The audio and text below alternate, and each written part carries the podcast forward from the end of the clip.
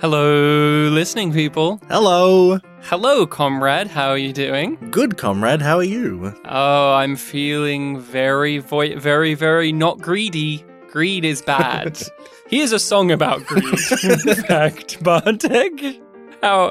Ro- Ryan, you, you, you're intimidating me. I should let you know that I've been doing my exercises, so don't try to mess with me. Uh, I've got to pass you on the black spot of death uh, for your comments. Ah, we are back. We have come back from our little break. Bartek and I have had a lot of stuff happening, but we haven't forgotten to do the podcast. We aren't we aren't forgetting our show Pictures Powwow, the only uh, Australian Polish podcast in the top 10 Polish podcasts. That's that's a fact. I'm Uh, not yeah. lying, I'm not exaggerating. I'm not seeing any others in there Yeah, the top 10. the top 10 Polish podcasts. Whose list is this? Well, I honestly don't remember. look it but up. It's the It- list. it- it's Poland's list. the entire nation. Because Spit Polish is a little bit of a play on words where we're always spitting, and we both happen to be Polish, which is true. We we both have uh, Polish names and uh, family and Yeah. things of that nature. Any interesting Polish facts from you, Bartek? Any any interesting things that you've picked up or learned recently? In fact, you've been spending some time with your Polish dad, so Yeah, you actually we- have some answers for this question. we, this we both were spending times with our respective dads with Polish last names. Mm-hmm. Yeah.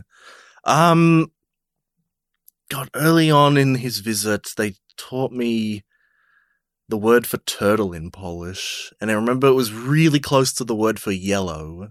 The yellow yellow is żółty, so maybe turtle was something like żółt or something like that. Rzut, rzut. Yeah, so if if you ever go up to a Polish person and say what's yellow turtle, you'll probably Well, hear them say the uh, same uh, thing uh, twice. Okay, well, I guess I'll share the fact that you gave me. We got some updates on the Polish lector system of dubbing from Oh, your yes. father. So, for those who are not in the know, uh, and I love informing you people because it's very, very funny. you people. Lectors are a form of dubbing in Poland. So when they get a foreign film, an English language film, they will have one monotoned person, usually a hmm. man, usually one specific man, just say all of the lines, say all of it over the top of the movie. Now, the, the audio for the movie still exists. It's just lowered. It, it's like when you see a foreign politician making a big speech and it's on your local news and you'll have like someone speak over him translating. That's exactly the way to describe it. Yeah. I remember And- last Saturday I brought up that comparison. Like, why have we never made that before?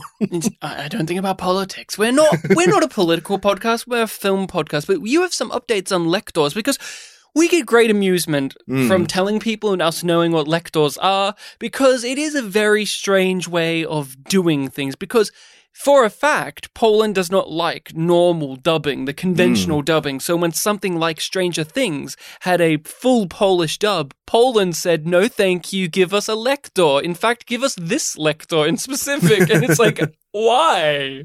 And you you had a bit of a chat with your dad about this. It was a nice he- Valentine's dinner, yeah. yeah, oh, romantic. So, uh, can you imagine watching a romantic movie like a Love Actually or something, and then the lector comes in? yeah, I mean, you wouldn't have to imagine; you would probably know. It's like, I love Kocham cię. so, what have you learned? What have I learnt? Um, well, obviously it's my dad's anecdote about it, but since he is of the Poland, he pro- he he will represent all of Poland. Um, he said that basically whenever they do do dubbing, it seems to only they seem to only pull from a pool of like 20 actors in Poland that have some sort of, you know, I guess voice acting credential.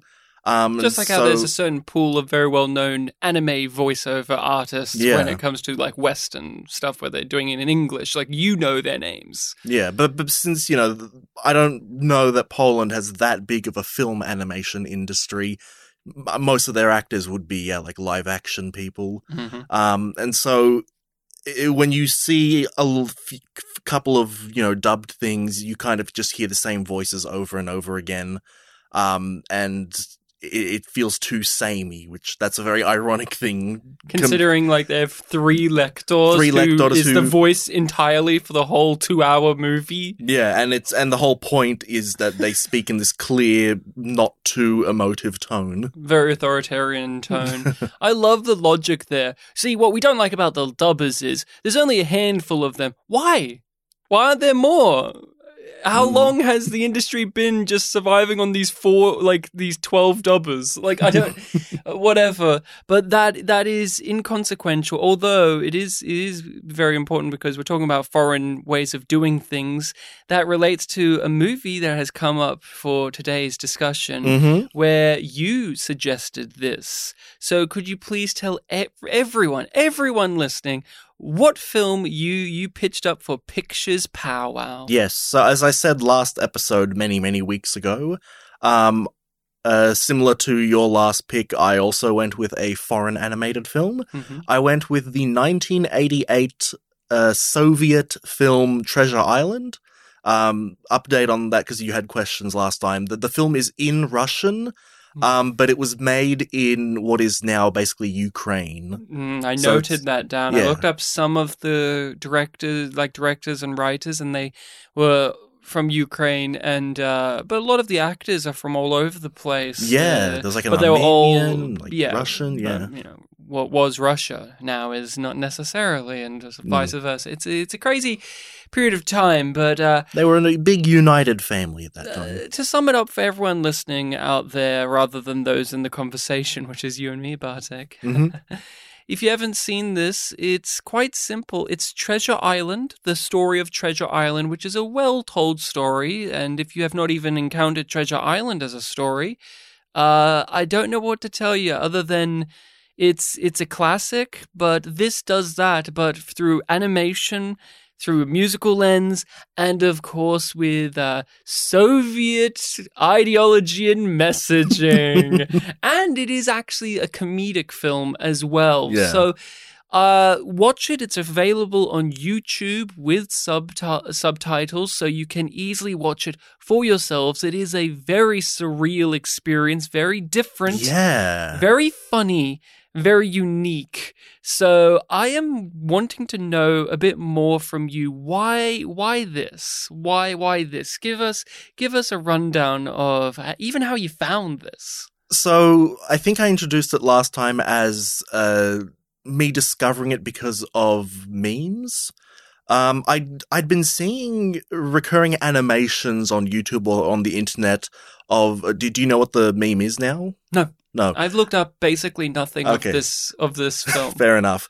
Um, I wanted you to surprise me. so basically, do you remember when in the scene where you meet Long John Silver at the pub? hmm You know when they enter the pub and then they go to sit down? hmm the shot of them walking between them entering and sitting down, you know, where the three of them are walking side profile and they all have like different gaits. Yeah, yeah. Uh, that is the meme. So I'd been seeing a bunch of Oh. animations of like, you know, replacing the three characters in this film with, you know, whatever other characters, uh, with similar body proportions and walking in their own different styles. Mhm. And I, I kept seeing this obviously throughout like the latter half of last year. I'm like, what, what is this from? This feels like a very old thing, but uh, is it something that people have known and just come back? Like, what is going on here? And then one day I actually sat down to look it up. I think I went to like Know Your Meme or something. And it said that, oh, this is from a 1988 Soviet film. I'm Hmm. like, oh.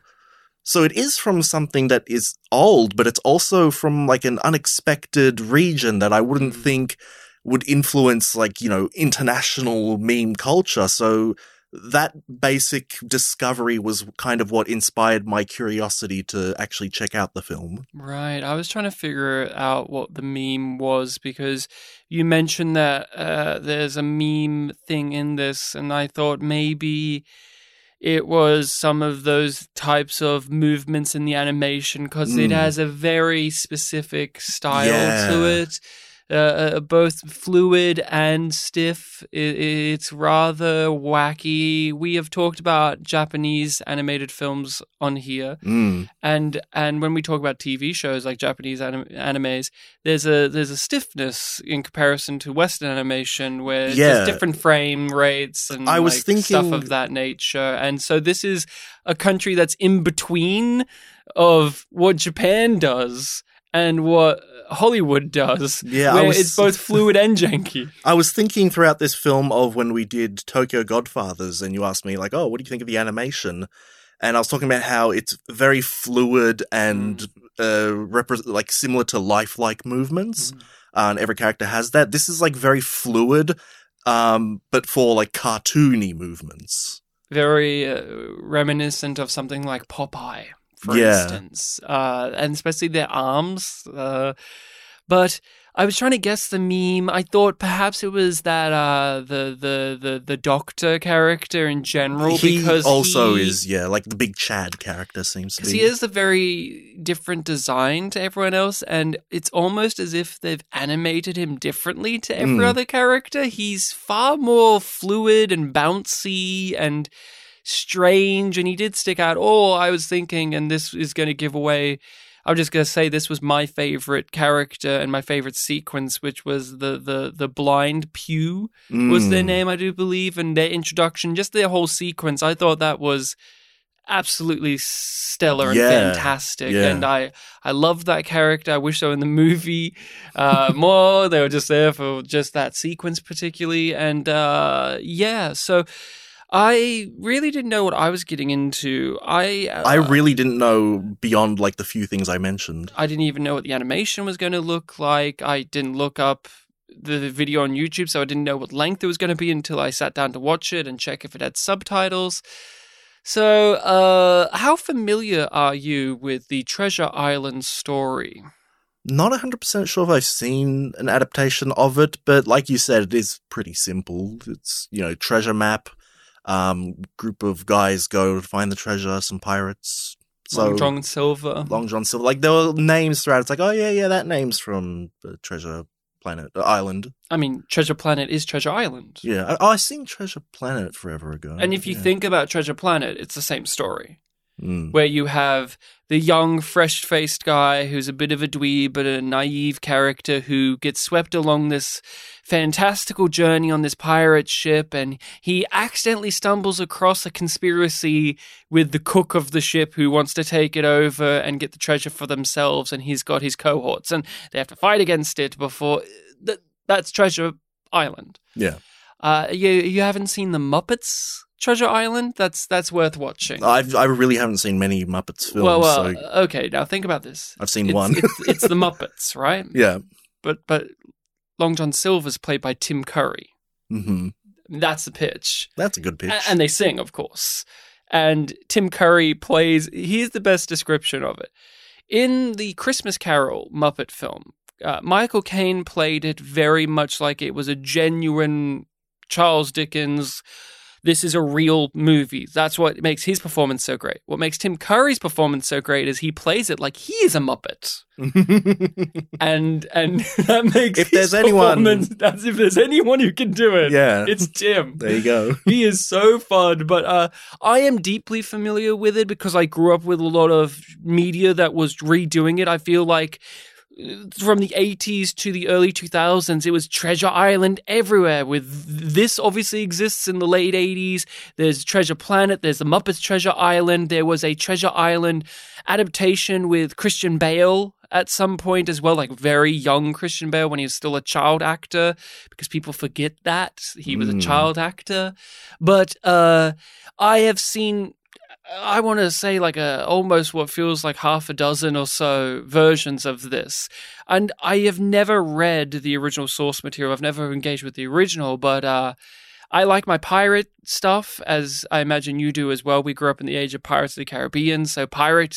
mania was in our it's a fun archetype. it's it was in our in our zeitgeist growing up, and a lot of piratey stuff comes back to this story. Mm. So even you being not hundred percent, you go, "Oh, I know this and this and this" when you're watching it. Mm. Now, I will admit it did impede some of my enjoyment of this animated film because you know it's it's it's the same story but it's it's just got it's got its merits of it's being told in such a fun way but I did grow tired of it because I just know all of the beats of this because even the most wacky versions of this when it comes to the Soviet version or the Disney Treasure Planet, it's like, yeah, you got to hit, you got to hit those moments. It's like when you see a different Shakespeare adaptation, Yeah. and you go, yeah, yeah, yeah. It's cool that you're doing it in modern day with John Leguizamo and Leonardo DiCaprio, but it's still Romeo and Juliet.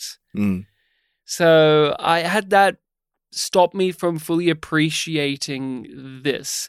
How was your overall watching? Uh, not being super familiar with the exact beats of it, it did feel a little bit more fresh for me. Um, I especially appreciated the the first half. So, like we probably noticed when watching it, like, there's part one, part two. Um, part one is where we like introduce all the characters and they have their little bio that pops up. Um, a lot of like character interactiony things going on. And part two is mostly at the island, you know, with the hijinks going on there. Um, so that was a lot of fun. But yeah, walking into it, not really knowing what to expect out of it. Like I'd seen, you know, the, the animation of the walking. So I knew that there was fluidity, but I was really impressed by a lot of the techniques they were doing that were like felt like live action stuff. Like there were shifts in camera angles within the same Mm. shots. It's like, oh man, this is a very 2D animated thing, but it's giving me a sense of like the 3D space of everything. Like, I remember there was one shot. Um, uh, what was the guy that originally had the map? Bill?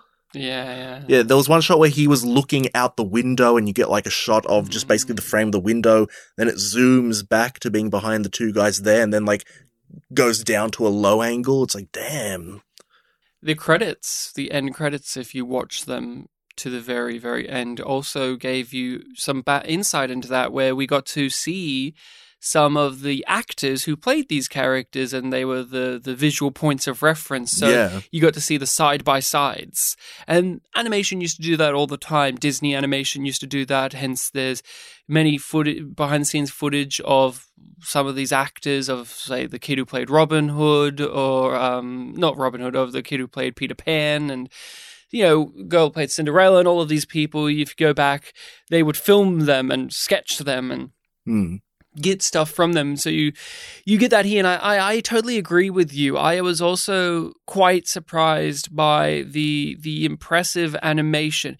It does falter from time to time. There's there's cheap stuff in there. There's there's just awkward, weird mistakes, but for what this is, which is a what I do believe is a TV special Yeah, two part. for the Soviet Union made in the late 80s.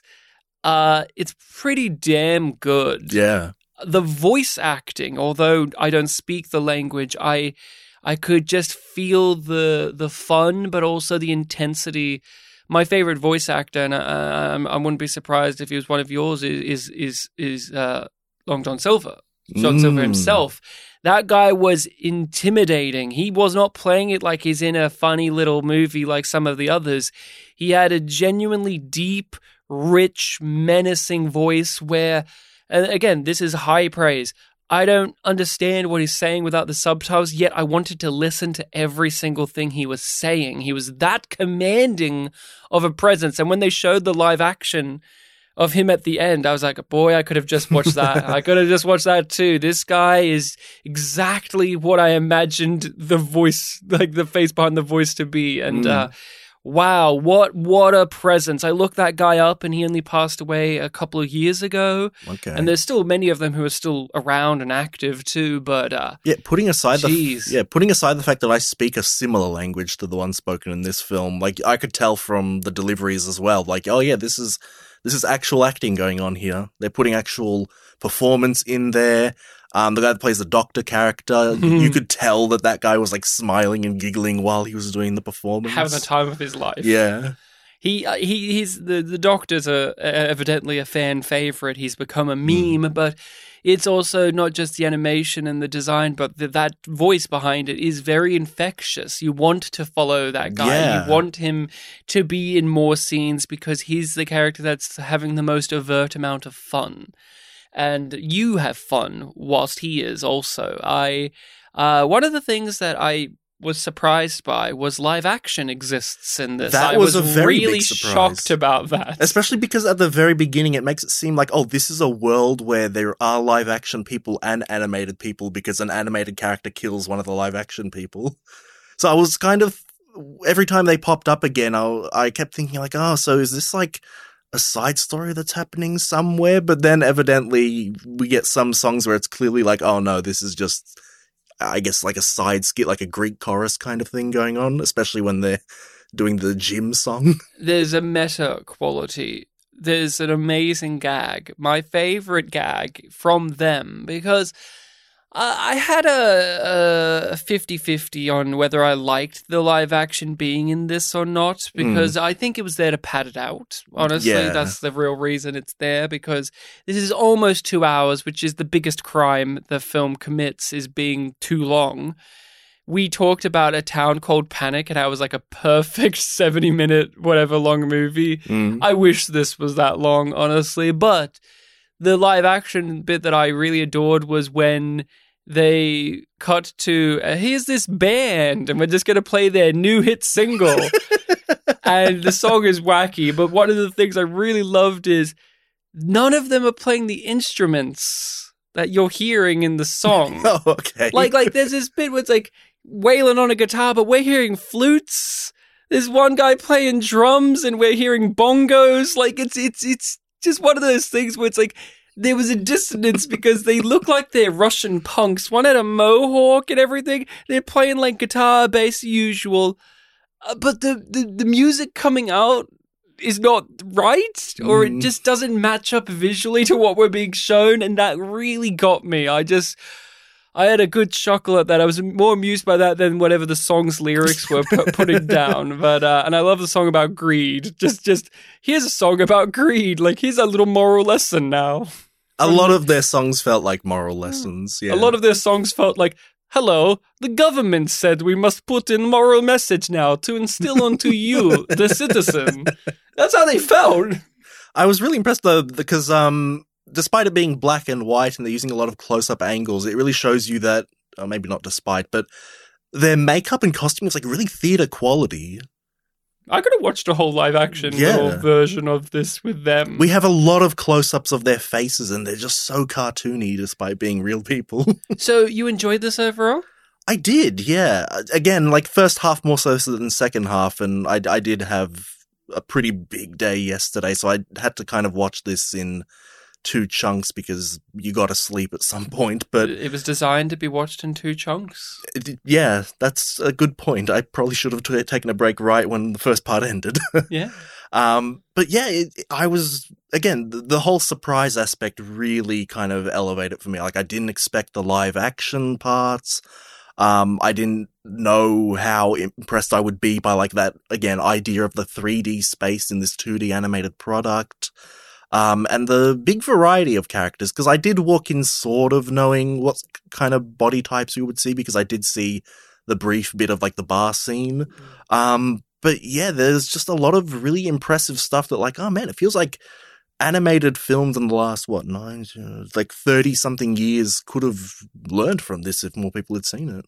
We're looking at you, DreamWorks, with your DreamWorks face. They have a certain type of face they like to use. All the Every, everyone draw every character in this doing the DreamWorks face. and the uh, the Disney animated faces too. It's like Elsa looks like this girl and this girl and this girl. It's like why do they all look? The girls all look the same because you know women are women. They, they all have the same face. why? And then animate them doing the walk. Did you have some favorite gags or or throwaway jokes or uh, animated sequences that got a laugh out of you? Oh, there was something really early on back at like the place where Jim was living and working that really got me. Um, I, I really liked when uh, the Bill character, like he had a running thing about like his sneezing, No, that was excellent. like yeah. blowing things away. There was one time where he like did a really big sneeze and it was like a 10 second like hurricane. that was that was a truly amazing one. that was a good escalation. Yeah. my my one of my favorite uh, sequences was when that really really really really big pirate was just standing there and he's just impervious to all the damage being inflicted upon him. They're throwing stuff at him and ripping trees out of the ground and throwing him at him and he's just not moving at all. And he's just such a he's being still for pretty much all of it, but he's just animated in a way where the expression almost feels like it's changing so much in levels of amusement to annoyance, but it's not really changing. Mm. He's read so much from just that guy, and when he did lumber, the the the the frame would shake.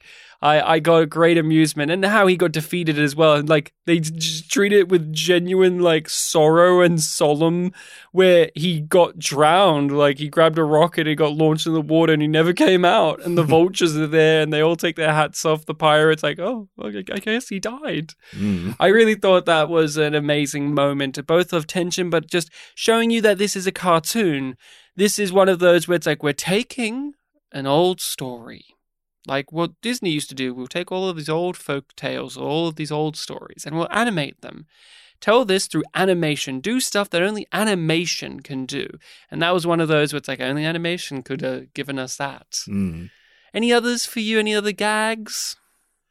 Uh, gags. Uh, d- d- d- just replaying the movie in my head for a sec. Uh, scene by scene, frame by frame. Uh, just yeah, just a lot of the things the Doctor character was doing. Really, just oh, there, there there was um when they were fighting near the end. Um, when the Jim character was like using a just a shitload of guns, just like playing them like a piano. Basically, that was a really good one. Oh, that was a good one. I like the the pirates who were firing off the cannon, and they had like the the the chain of different cannonballs, like it's a machine gun. Mm. They had a whole bunch of gags with that, where the one pirate's nose kept shaking every time it fired, and he had to hold his nose, and it didn't work, and then he just put his finger on the cannon to like push it down, and then it worked Mhm. the vibration didn't hit him anymore. And then that pirate firing the cannon got so pissed off that he just grabbed it like it was an Uzi and just started firing everywhere. That was that was particularly enjoyable. uh, I another moment that I, I, I just really enjoyed is it's a classic dumb thing, but you have characters inside this house. It's the the the, the, the last stand type deal. We'll make our stand here, and we'll draw a line in the sand. And uh, you have the captain; he's out the window. You have the other guy; he's jumped out the front door, and then you have this one. The other guy is looking at a painting of what looks like a window to the outside, Yeah, yeah. and he just keeps hitting it and hitting it and hitting it like five minutes of just trying to hit this thing. never learning. That's one of those Mm. where a huge, huge smile was brought to my face. Oh, there was that. really there was a really cartoony thing earlier in the film when Bill and the black dog were having you know their little confrontation at the house, and Bill moved the door. Oh, that was awesome. Yeah. anytime a character gets thrown through uh, a wall and the wall is in the outline of their body is also just a classic, but it works because it works. Oh, a moment that isn't funny, but I thought was uh, a perfect use of animation. It was very stunning in its presentation. Was when. Uh, when uh, uh, what's our main guy again called? Uh, Jim? Jim came back from stealing the ship. He came back from stealing the ship. He walked back into their cabin and it's all dark. And then he discovers that Silver's in there. And just then the the parrot coming in and then all of the different pirates slowly emerging from the shadows and just how that was lit, how that was colored and the stark shadows and contrasts and that real uh, like you said sense of uh, the third dimension where you really get that that overall uh, uh, look of the characters just crawling and emerging out of the darkness and surrounding this little character. I thought that was just wow that was a was a genuinely tense scene with these silly animated looking characters because they have very over the top designs but they made them genuinely scary that was like the one time in the movie where the pirates were genuinely frightening and i i thought and of course you're pairing it with silver talking and that voice actor is commanding the scene with the visuals a perfect marriage of voice and visual there Yeah, a lot of good stuff with camera angles. Like we have a few shots of like you know, people walking from a low angle and we're actually seeing the soles of their feet, like, you know, go onto the camera lens. That's why I like the blind pew scene. That was one of the first where we really got that. And Mm. it would go underneath his foot, but then the camera would keep spinning up and around, and it was very Yeah, good. we also had that when we met Long John Silver and he was like moving for the first time with like the, the crutch Mm. in his one leg. Uh, we had it with one of the horses that were being ridden. Um, yeah, going back to that Black Pew scene, the we had that one close up shot of it was just their hands, like when he's Mm. handing him the the the black spot, Mm. and just you know you could tell from looking at the film that like oh okay these characters aren't designed to be like you know super beautiful or anything like that they've got these like wrinkles and like Mm. skin tones going on there you could just see all the details in their hands like one of them's Decrepit. really old decrepit the other one was you know a bit more fat but like also not like rounded Mm. yeah, you A little can bit wrinkly. pudgy. You can get the sense like, oh yeah, there's a bit of hair on there, and yeah, the, again, the fluidity of all the hand movements. Like, I, I obviously we're not really that much of drawing or animation artists, but I do get the sense that a lot of them, you know, might have body proportions that they struggle to animate, and just seeing like the masterful hand animation there is just like, wow. It was it was a lot of joy put into this because I'll, I'll I'll be honest with you. Walking in, I thought, okay, we're going to watch a, a, funny little Soviet-made animated film where there's going to be the thing that I think most people want from it, which is, oh, we're seeing a piece of art that's propaganda. Really, that's what I was Hmm. looking forward to. Was we're going to see the Treasure Island, but told from the Soviet perspective, where it's shoving in all of these Soviet messages, which it does. It does do that. There are times where they really talk about sharing the wealth around and that capitalism is bad and don't trust people who are business mind, you know, that type of thing. And it had those, and I did get my chuckles. But there has to be more than that Mm. when when we watch Lemonade Joe, and we've talked about Lemonade Joe many times on the pod, one of the great things is it- it's more than just a western made under a country in the Soviet Union. There's there's genuine filmmaking, there's genuine comedy there, and that p- film in particular is interesting because we actually don't know fully what the political leanings of the film itself is because it's making fun of both sides Mm. and the people behind the scenes of Lemonade Joe were from both sides people who were communists and people who loathed the communists, the Soviets. Here, you look at pretty much everyone and it's like, yeah, Soviet, Soviet, Soviet, Russian, Russian, Russian, or USSR. And I still liked it for it being its thing rather than what I think most people of our age, especially, having this ironic look at uh, oh, uh, a, country that was, for all intents and purposes, ruled through an insidious system, making a piece of art that's probably propaganda. I think with you know a lot of internet co- commentators, you would look at it like that, like oh, it's a film made through the USSR, and that means it's going to have the uh, underlying evil thing in it. But- Yeah, or it might even just be a thing of like, okay, this is a thing that's made for children that's going to have propaganda. You might go to the cynical uh, expectation of like, oh yeah, it's just they, they've came up with the message and then they just cobbled something together that's like barely passable. But no, there's like actual artistic mastery at work here. I, I, uh, the worst uh, expectation I had was that it was just going to be shitty and it was going to have sprinklings of amusement in there Mm. from that angle rather than genuine comedy. But this was genuinely hilarious. It, it made me laugh quite a lot. The biggest critique I have is just it's just too damn long. And as I said, I was impacted on from being familiar with the source material being just digested and regurgitated so much, but that's not this thing's fault. That's just the nature of the beast. But yeah, it's nearly two hours, and uh, it could have been a nice seventy-five minutes, eighty minutes, and I would have been real happy. And Mhm. I'd, uh, there's plenty of moments where I'm like, you could have cut this, this, this, or this, but uh, yeah, I, I had a good time overall. I'm glad that you, you brought it over. And I'm glad I chose to actually follow through on it. Yeah, because it was really worth seeing. for yourself, you you walked in with this. You you wanted to know a bit more about the the the the source behind the meme. But even with that, with the the knowledge that this was a Soviet film, were you having those hopeful expectations of that? thing I was just talking about of uh, the propaganda thing. You know what? F- despite the fact that it seems obvious that the answer would be yes, not really. Kind of just when I, when I was watching it, it just was not on my mind, or even walking into it. It was just like, oh, well, what what, what would the Soviet, you know, animated thing, like Soviet era, that country thing be?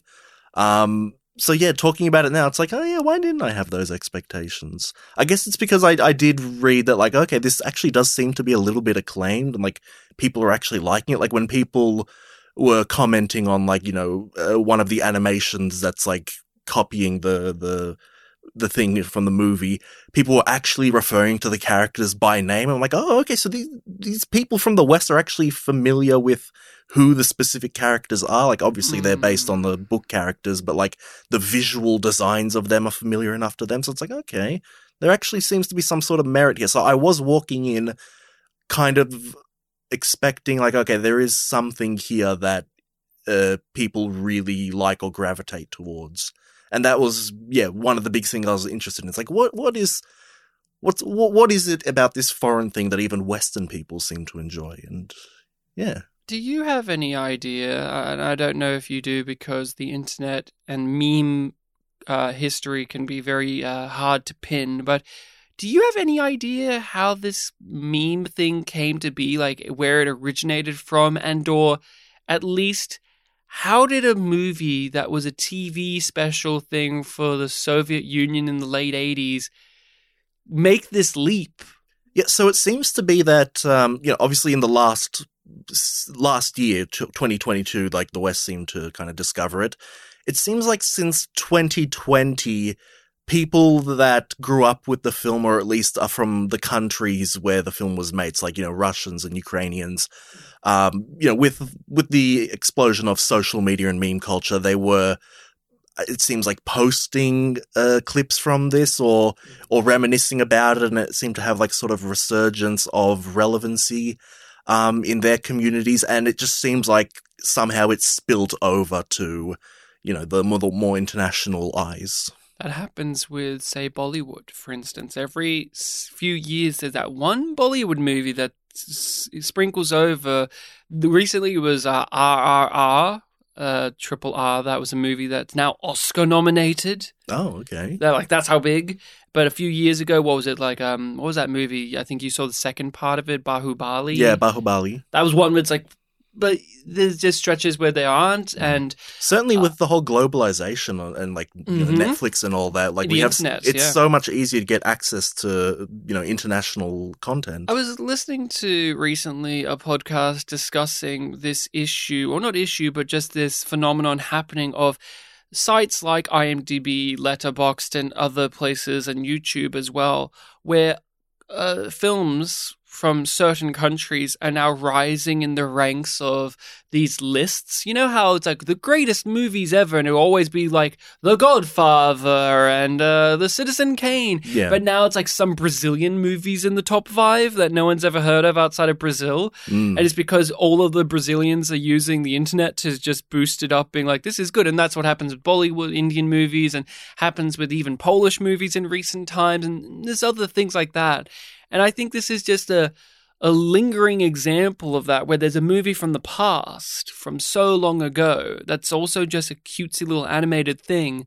But people from uh, who grew up with it in in, in Europe uh, putting it online, discussing it. I read that uh, one of the things I read was this got awarded some kind of uh, trophy or prize from Czechoslovakia Mm. because it was very popular over there. And when I read them, like, I got to make sure this isn't from Czechoslovakia because when I was watching it, there were certain words and lines that I'm like, oh, that sounds like from Lemonade yeah, Joe. Czech, Polish, and Russian have a lot of overlap. They do, they do, and it's has it always been like that, or did that kind of get cemented more when uh, you know, Russia kind of had a little party with each one of those countries and decided to stay there too long. Uh, I have no idea. I think Let's ask may- your mum. maybe long time ago in the past there was one great Pangea of Slavic countries. Well, I'm just curious because you know y- your mother say grew up in an era where Poland was under Mm, Soviet rule, and so both there my is- yeah, both sides of my family escaped communist Poland to come to Melbourne. and have talked on the pod about how there were certain things that communist Poland had to enforce upon itself, and Polish people didn't like it, Mm. but it was there. They- yeah, my mum she was told like, okay, make sure you pass all your subjects at school, but don't you dare do well in Russian language class or something like that. but I, I think that's just a fascinating uh, byproduct of film culture now that the internet exists. That some of these foreign things, whether they're new or old, have reached audiences that they may not have in the past due to people boosting them up in the algorithm. And there's obviously some negatives to that as well. Like it can be quite annoying when these uh, when these groups do that. Like uh, I don't know how familiar you are with K-pop culture on Twitter, but Mm. if you mention anything relating to K-pop, you're telling me about that BTS s- thing. Yeah. yeah. don't whoa, whoa, don't mention. They'll read the transcripts and they'll get us.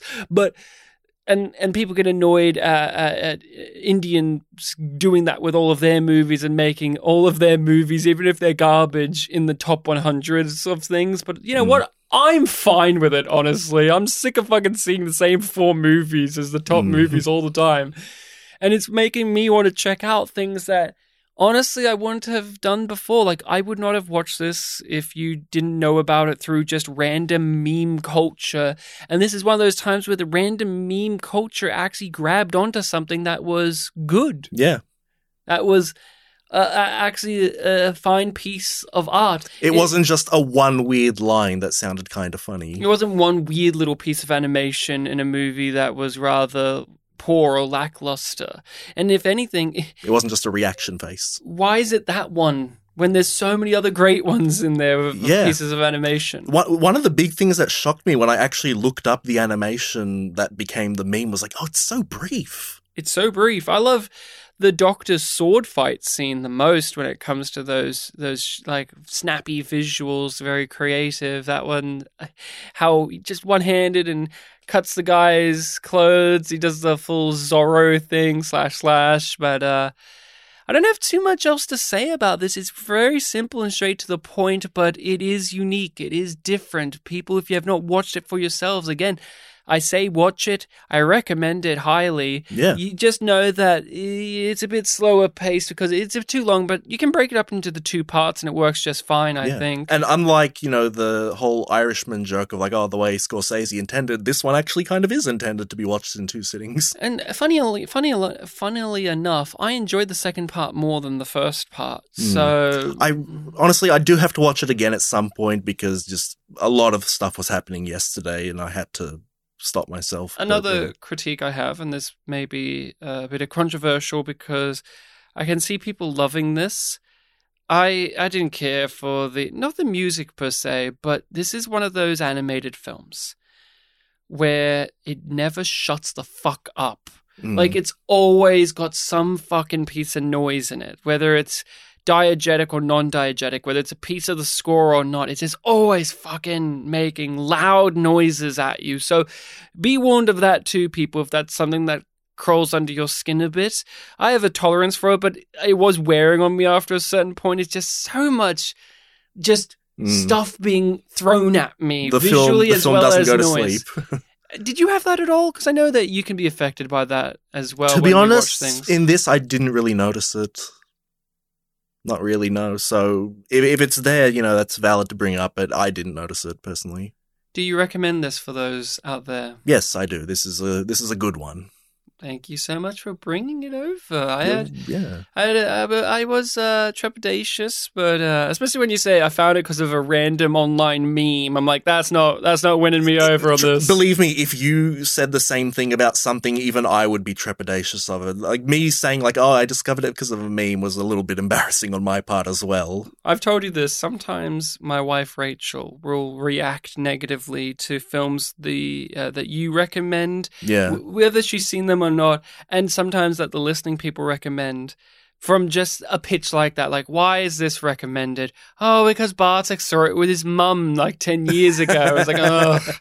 Or that was 20th century women, just for those who wanted to know. Yeah. Like, Bartek saw this with his mum. it's and not. was like, it's not just "Ah." 20th century women, but yeah. But yeah, or, or, or oh, an Una and all online meme, or like this person on uh thing recommended it to spite us. And it's like, uh, yeah. The reasoning is more so that my history in this episode rather than what I said last episode, because you know you gotta you gotta hold it for the episode itself. so it is my recommendation, Mm-hmm. and uh I'm hoping if things line up well, we're gonna have some guests on. Yes. Some uh, some guests and Plural. uh, yeah, two people. Uh, I won't give it away if in case they don't come on, and then I won't be disappointed. but uh, I want to talk about an Australian war film. Mm-hmm. It actually has Bryan Brown in it. You remember Bryan Brown? He was in Two Hands. He was the bad guy. Yes, that's right. Uh, he's one of the many actors in this, but it's mainly Jack Thompson and the British actor Edward Woodward in the film Breaker Morant, which uh, is a. I've very- heard the name before. It's a historical film. It's a true story film, so it's a real life thing. Uh, it's a well known film for those who are into war movies and Australian films. It's probably up there to put it in context for you, Bartek. It's like uh, when it comes to Australian war films, it's Gallipoli Mm. Or Breaker Morant. It's it's that type of That's probably why I've heard of it. Yeah. For for Australians out there who want to join us, this is on Netflix here. It's one of the few actual Australian movies on Australian Netflix. okay, good for me then. There was a period of time where it's like I think it was like when the pandemic started, Netflix updated its Australia section because it had nothing in there. So it's like now you can watch Bad Boy Bubby on Netflix, which is hilarious. Yes. And Breaker Morant's on there too. But I've been wanting to get around to this. It's one of those where I have seen it before, but I, I want to watch it again. And I thought, well, we got to we got to do it on the podcast. And I think let's bring on some guests to to chew into this a little bit more. But uh, everyone, please make sure to give this a watch for yourself. Breaker Morant is available out there in the world, it's not just Australian Netflix. I did have a quick gander. Somebody put it up on YouTube as well Mhm. But I don't know if the quality's as good as the Netflix. But uh, you guys can find it. It's uh, it's out there, so give it a watch in the interim of time. I'd love to hear your thoughts on it as well as this film that we just watched. You can find us on your social medias under oh, on Twitter and Facebook under Spit and Polish Presents. This is in the description below, as well as our email address, which is Also in the email below, spit and polished at gmail.com. I like how you said also in the email below, like they're writing an email. Writing and editing, replace me saying the word description. I'll say it now that you can put in. Description. Mr. Black. uh, no, I'm not going to do that, actually. In fact, when you say description, I'm going to put email below again, just to spite you. You're going to put email? below. uh, but a pleasure to be back here talking movies with you, Bartek. Yeah. Uh, it's great to to sit down and just. It feels like we have a little film club. This podcast is like each Hmm. week we come in and You we discuss a little film that we watched Yeah. on our own in our own time with our own ways of watching it. And uh, when I watched it, I watched it by myself. My wife was too busy catching up on schoolwork that she had to do. So I got to watch it on my own. And she walked in one time saying, Oh, is the movie over? Because it was a live action segment. And she thought they were like the wraparound. yeah. And I'm like, No, no, this is like one of the 15 live action segments. And then she went, Oh, okay. And then walked off. I watched it alone in my underwear.